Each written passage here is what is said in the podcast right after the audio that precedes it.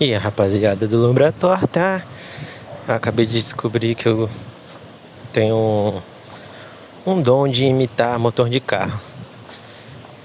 Lá vai, hein?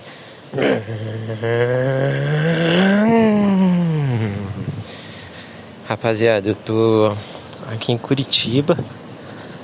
Tava na, em Guarapuava, na cidade dos meus pais, que eles moram no interior aqui do Paraná. Tava lá visitando eles e tal. E agora eu tô em Curitiba sozinho, dando um rolezão na rua. Fingindo que tô mandando um áudio. De certa forma eu tô mandando um áudio, né? Um áudio. Eu tô jogando um áudio de aleluia. Sabe brincadeira de jogar de aleluia que fazia quando era criança? Ah, vou. Comprei um pirulito e vou jogar de aleluia. Você jogava pra cima e quem pegar, pegou. O podcast é isso, você manda um áudio de aleluia. Tô mandando um áudio de aleluia. E aí agora eu tô em Curitiba aqui passeando sozinho. Resolvi gravar esse trem aqui e eu tava. Acabei de se despedir dos meus pais, né? Coisa triste, aquela cena de novela, aquelas coisas. E eu passei acho que uma semana mais ou menos ali, uns 10 dias com meus pais. E nossa, velho, a vida é tão mais fácil quando você mora com os pais. Vocês não têm ideia, viu? Você que mora com seus pais. Se tem um conselho para te dar, é sugue os seus pais o máximo que você conseguir, até eles ficarem magros, assim, até não, até não sobrar nada. Use todo o dinheiro deles. Se sua mãe ou seu pai lava sua roupa, você suja muito mais roupa. Se seu pai e sua mãe faz sua comida, você come o dia inteiro usufrua o máximo que você conseguir dessa mordomia, porque quando você mudar de realidade, você vai ver que a vida não é a cueca que você suja e volta limpa para sua gaveta. A vida é o seguinte, é o é o a mesa empoeirada que você nunca tinha percebido que se você fica uma semana sem passar um paninho, ela fica empoeirada. A vida é isso. E aí, meu parceiro, nunca mais voltará a ser a mesma. Você só vai sentir uns gostinhos da vida como era, assim como eu senti agora. E não tem como, não, não, não, não tem como. Eu não vou nem deixar meus pais ouvir isso aqui, que eles vão chorar. Mas não tem como você tentar fazer a vida voltar a ser o que era, mesmo que você volte a morar com seus pais e tal, não vai ser a mesma coisa. Então, aproveite o máximo que você conseguir. Eu tô aqui em Curitiba, a família do meu pai toda mora aqui, a família da minha mãe mora no interior, a família do meu outro pai, que é o meu padrasto, mora em Bauru.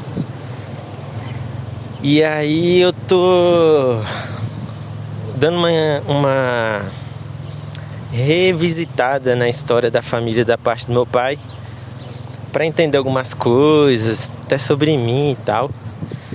E aí eu queria dar uma olhada, além de né, visitar a família, dar uma olhada na cidade de Curitiba. Eita, você é atropelado!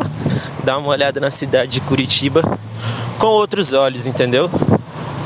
É Alguns amigos meus já sabem, mas para quem não me conhece pessoalmente, meu pai faleceu quando eu tinha uns 12 anos e ele era negro. E aí eu tô tentando entender como é a realidade, da onde que vem os negros aqui do Paraná, coisa pessoal mesmo assim, sabe? Nada, né? Nem trabalho de faculdade, nada. É só para entender mesmo. E aí, por exemplo, aqui no, no, em Curitiba, eu acho que os negros são, se eu não me engano, uns 30% da, da população. Por aí, eu não sei direito, acho que é por aí. E pelo que eu tinha pesquisado, né? E Curitiba sempre foi vendido como uma cidade, tipo assim, é a Inglaterra brasileira, assim, sabe? A galera adora se achar europeu aqui e foi vendida pra, como uma cidade branca, assim, né? E não sei o que. Sendo que não só tem, tem muito negro aqui, como é, fiz, os negros aqui fizeram parte, fazem parte da história da cidade, né? E não é muito contado assim, é meio deixado de canto. Por exemplo, eu tava dando uma pesquisada e acho que 2020, 2019 ou 20 que elegeram a primeira vereadora negra de Curitiba. Pensa, tipo assim, foi antes de ontem, entendeu? Muito doido pensar nisso. E a vereadora, né? Nem tipo governando, acho que governador, deputado deve nem ter atingido essa marca ainda. Então, é muito louco aqui o que rola. Eu falo para os amigos meus que são negros, né? É, que aqui o racismo é um pouquinho mais pesado, porque os brancos daqui, eles são aqueles brancos bem. É, como é que eu posso dizer? Bem que sentem orgulho, sabe? Do, da colonização, da, por exemplo, ali no interior onde moram meus pais, tem umas colônias alemãs. Colônia mesmo. Galera alemã que, que veio pra cá e que ficou lá, tá lá até hoje e eles estavam organizando um tratoraço, que é tipo um, uma carreata, motociata, essas coisas, só que de trator, olha só que doideira. Você já viu o naipão do negócio. Aí eles estavam organizando esse tal de tratoraço e para comemorar sei lá quantos anos de colônia alemã ali no, no Paraná, entendeu? Então assim, pensa, a galera sente orgulho de ter vindo aqui colonizar as paradas até hoje, as famílias estão lá até hoje. E os brancos daqui são essas pessoas e os filhos dessas pessoas, né? É, tanto que é o, o, um dos estados aqui no, do Brasil, né, que mais votou no Bolsonaro, que mais, o, o Sérgio Moura daqui, né? Então você vê o naipão da galera. E aí eu tô dando essa essa olhada aqui, não, não vim pra cá pra isso, né? Vim pra cá pra ver minha família, meus pais, mas aproveitar que eu tô aqui. Eu tô dando uma olhada nessas coisas. Por exemplo, a vida inteira eu fui ali no Largo da Ordem de Curitiba. Um, um ponto turístico aqui. E agora, hoje que eu fui descobrir que tem uma igreja que fica bem ali no meio do Largo da Ordem, que é uma igreja que os negros construíram porque eles não podiam entrar nas outras igrejas da cidade, não deixavam o negro entrar nas igrejas católicas aqui da cidade. Aí eles foram construir essa igreja aí no, no Largo da Ordem, que é bem no centrão, assim, é uma igreja grande, bonita. Então a galera ficou muito incomodada, que pô, como assim os caras fizeram a igreja maior que a nossa, mais bonita que a nossa, mais bem localizada que a nossa, sacou? E aí eu vou, tô indo lá agora, na verdade. Na verdade eu tô andando sem rumo aqui, porque eu comecei a mandar esse áudio de aleluia e se distrair. Mas eu eu tô andando meio sem rumo aqui e daqui a pouco eu me acho porque aqui é tranquilo de de achar as coisas. Corta pra corta para eu sequestrado em algum lugar aqui, né? Inclusive, só um parênteses aqui, eu acabei de passar do... Quem já veio para Curitiba sabe que tem uns pontos de ônibus que é tipo uns tubos assim, bem legal. E aí Outra coisa que eu vou. Outro parênteses dentro do parênteses. Vocês acham que eu tô com sotaque? Quando eu venho pra cá eu fico com um pouquinho de sotaque de paranaense por ficar falando com meus pais e tal. E por eu ser daqui, né? Mas enfim, eu, voltando pro parêntese anterior, tem esse tubão aí. E eu lembro quando era rapidinho que passou uma mulher maravilhosa aqui do meu lado. E aí eu tive que que apreciar dois segundos. É, que eu tava falando, tava num parente. Então, aí eu tava nesse tubo aí, quando era criança, devia ter uns 4 anos de idade. Tava eu, meu irmão, meu pai e era uma época que tinha que ficar juntando tampinha de, de Coca-Cola para trocar por brinde, né? Trocar por aquelas Coca-Colazinha pequena, algumas coisas assim. E aí eu ficava revirando os lixos para pegar essas essas tampinhas e, e, e igual um doido assim, né? Catando as tampinhas, não sei, o que, revirando os lixos, criança maluca ali. E aí eu tava nesse tubo aí, revirando os lixos. Chegou o ônibus, meu pai entrou, meu irmão entrou no ônibus. E eu lá revirando os lixos, não, peraí, peraí que eu tô catando aqui ó, a tampinha. Aí toma que revira o lixo, revira o lixo. E aí no, esses, esses tubos, tipo o ônibus chega e desce, tipo eletrônico, assim, uma, uma rampinha que é para você entrar no ônibus.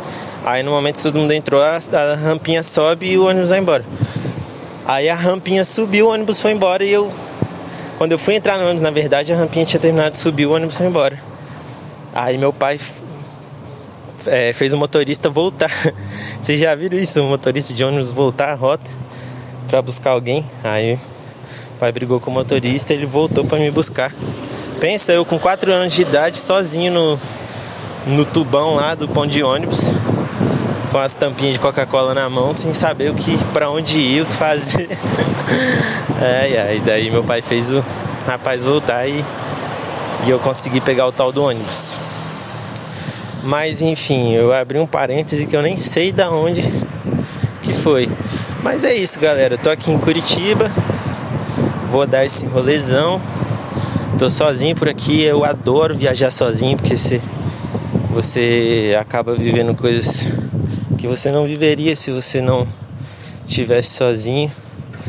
É, por exemplo, eu passei o carnaval em Olinda em 2000 e acho que começo de 2020, última vez que eu fui lá. E eu cheguei antes de todo mundo, então fiquei um tempinho no hostel lá é, em Olinda. Uma semana antes da galera chegar, né? E nossa, foi uma das experiências mais legais, assim, porque no dia que eu cheguei, eu deixei as coisas no rosto, eu fui pro centro de Recife e tava tendo. Ixi, passei do lado de um som alto aqui.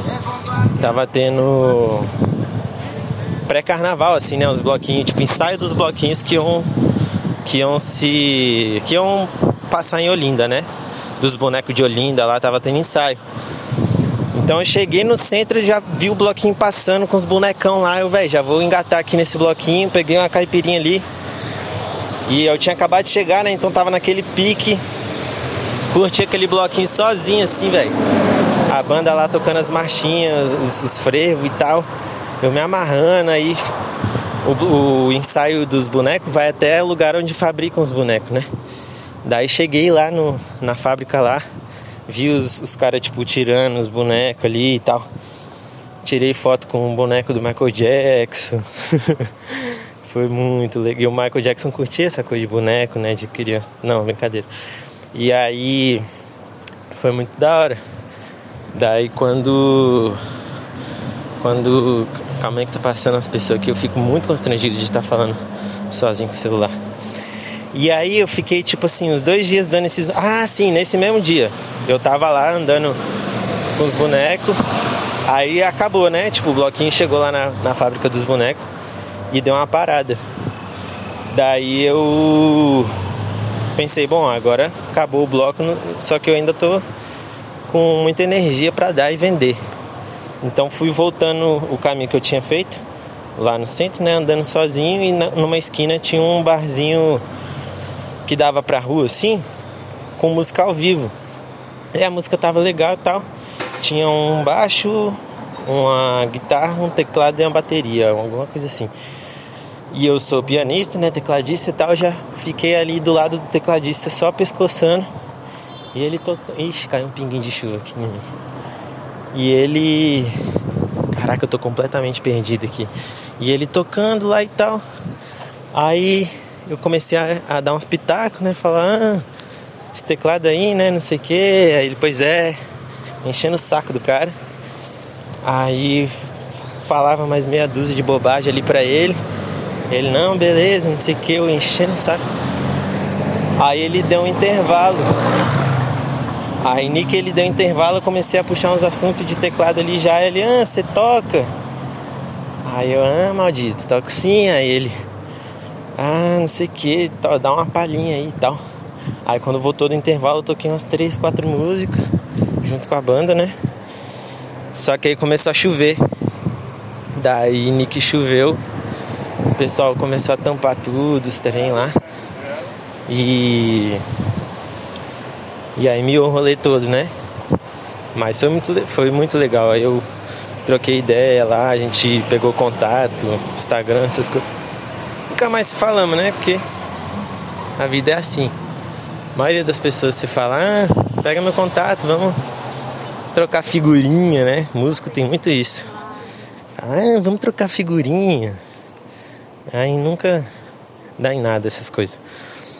E aí, uma parada que eu acho que eu só teria, só vivi por conta. Caraca, eu achei um pedaço de um dread no chão, velho. Que viagem. Um trem que eu eu só vivi porque eu tava viajando sozinho, entendeu? Então, se eu tivesse de galera, eu não ia ter essa cara de pau de, de ficar enchendo o saco do cara pra eu tocar, de dar esse rolê todo, entendeu? E aí quando chegou o pessoal lá, uma semana depois que eu tava. Ah, sim, aí no, eu tava num rosto. Opa! Você viu uma chave ali de moto no chão? Chave de moto? Sim. Não vi, velho. Se eu ver, eu aviso. Valeu. O cara perdeu a chave da moto dele, velho. Caraca. E o bicho é entregador. Um pouquinho de história triste aí pra vocês. É... Eu tava lá no rosto. E aí depois chegou um, um pessoal lá que eu fiz amizade, umas duas minas lá, que a gente deu rolê junto, tem até foto com elas, acho que eu tenho elas no Instagram também até hoje. A gente deu rolê junto e tal. Então é isso. Se permitam viajar sozinho, agora eu vou ajudar o tal do motoqueiro a achar. Sigo achar? Achou? Opa, valeu. Graças a Deus ele achou. Ele falou, ô Pia, valeu, obrigado. que o pessoal chama moleque de piá. É... E o... eu acho que ele não, não, tá acostumado a ver alguém tão simpático quanto eu. né? Porque aqui em Curitiba o pessoal é bem fechadão. Não, não dá bom dia, essas coisas. E aí, nossa, quem é curitibano que tá ouvindo esse podcast deve estar tá querendo me matar, porque eu só esculachei a cidade, né? Mas é uma cidade bem bonita. E então é isso, galera. Só passando para dar esse parecer aí. Façam essa. Acho que tem um outro episódio aqui que eu falo sobre viajar sozinho, que eu gosto. De, de... Ah, não, acho que tem um episódio que eu falo sobre dar rolê sozinho, que eu também gosto. E aí um amigo meu me mandou um áudio falando que para eu falar sobre viajar sozinho, que também é experiência massa e tal. E realmente é muito legal. Mas eu vou ficar tipo só uns três dias aqui viajando sozinho. O resto fiquei com meus pais, né? Então nem. Enfim, é isso, pessoal. Fiquem com Deus. Bom fim de ano pra vocês. Eu não sei quando que eu vou soltar esse episódio, se vai ser antes do Réveillon ou depois. Mas juízo aí. É. É. Por conta do Covid, né? E tal, usem camisinha na cara e máscara no pinto. Beijo!